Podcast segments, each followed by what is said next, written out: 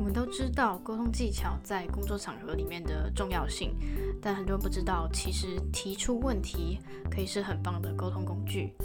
今天要介绍在职场里面可以让你脱颖而出的四个提问话术。那如果这四个你都可以得心应手的话，表示你的沟通技能其实非常的不错哦。先讲一下这四个，分别是带着解方、提升效率、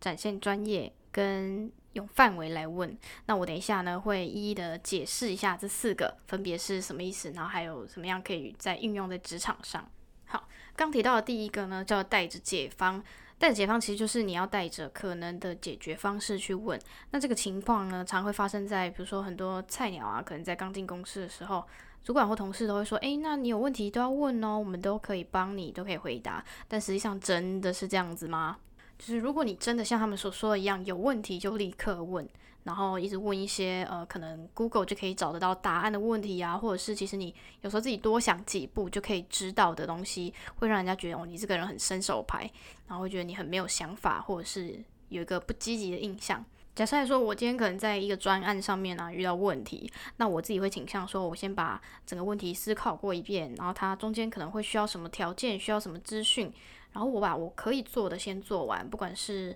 呃，你可以先去要向厂商要一些资讯啊，或者是客户啊，他可能有一些条件需要你来达成。那你根据这些东西，根据你手边有的资讯跟你的能力去列出来一些解决方案之后，我就可以呃，假设可以像这样，就是这种方式来跟主管说，经理，我上次提的那个方案啊，那我们后来发现他。要在时间内完成，就是我们要在专案截止时间内完成，可能会有一点困难。那我这边想要提说，我这边有另外两个方案，就是方案 A，那这个方案 A 是怎么样怎么样？那还有另外一个方案 B，那它的细节是怎么样怎么样？那我想请教一下经理，觉得这两个方案有哪一个您觉得比较适合？或者说经理根据您的经验啊，有什么建议吗？那其实像这样的问法呢，就会让人家觉得，诶，你有自己先用脑袋思考过，然后才来问我，就会觉得说，诶，你其实呃有在努力的想要找到一些解决方式，只是说你这边可能因为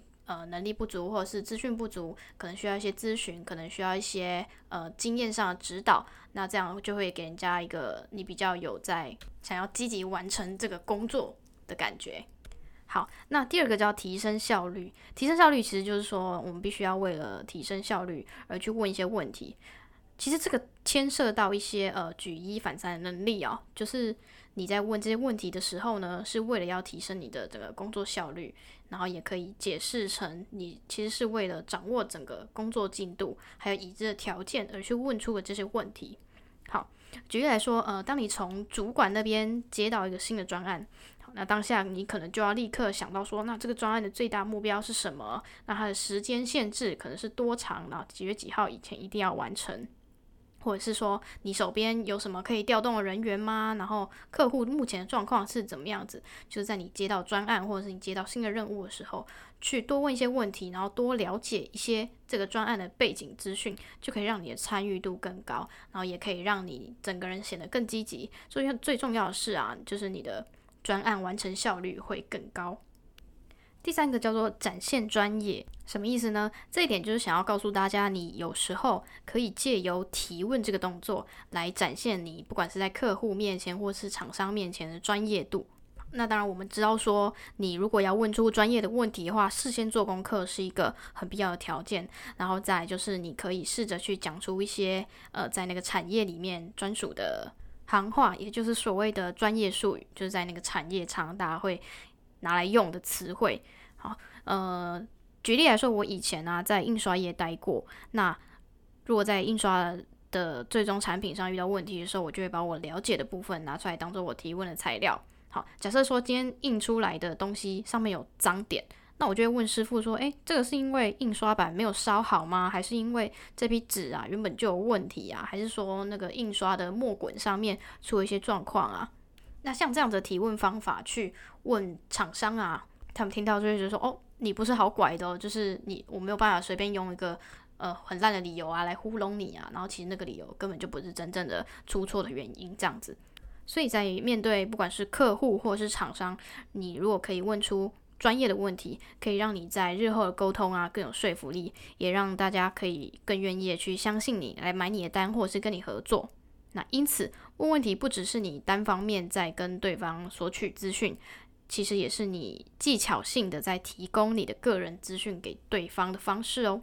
最后一点叫做用范围来问。那用范围来问的话，通常可以运用在你需要知道一些敏感问题的答案的时候，像是呃价格啊，或者在人资顾问产业里面，大家常会问到的你的薪资待遇。其实像这些呀，都是比较敏感的资讯。一般人他如果在被不认识的人问的时候，通常会先有一点点的戒心，然后你如果要问出你。所要的答案的话，就会稍微困难一些。那这个时候呢，你其实就可以透过慢慢的去提供一些范围，去把答案推移出来。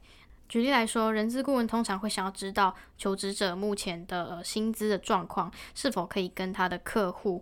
能给的范围是相符的。那我可能就会出现以下的状况。然后 Hunter 可能就说：“诶，可以问一下你目前工作的薪资待遇大概是怎么样吗？”然后对方可能就说：“哦，这个我可能不方便透露。”诶，那他可能就是基于一些原因啊，不想要告诉你。接着 Hunter 可能就会先解释说：“我为什么要这么问的原因，就是说，诶，我因为我必须要先了解你目前的状况啊，才有办法去提供你一些更适合你的职缺啊。”还是说我可以问一下那个大概的范围吗？就是可能是您的待遇目前是一百到一百三之间，呃，或者是一百三到一百五之间吗？然后对方可能就说哦，没有到一百三这么多。那其实这时候呢，问的人心里就知道说哦，那其实大概是落在一百到一百三之间。也就达成了我们一开始最大的目的，就是想要知道他的薪资的范围。那比如说像在问价格的时候，也可以用这种呃范围推移的方式去问，就会比较容易得到你要的答案。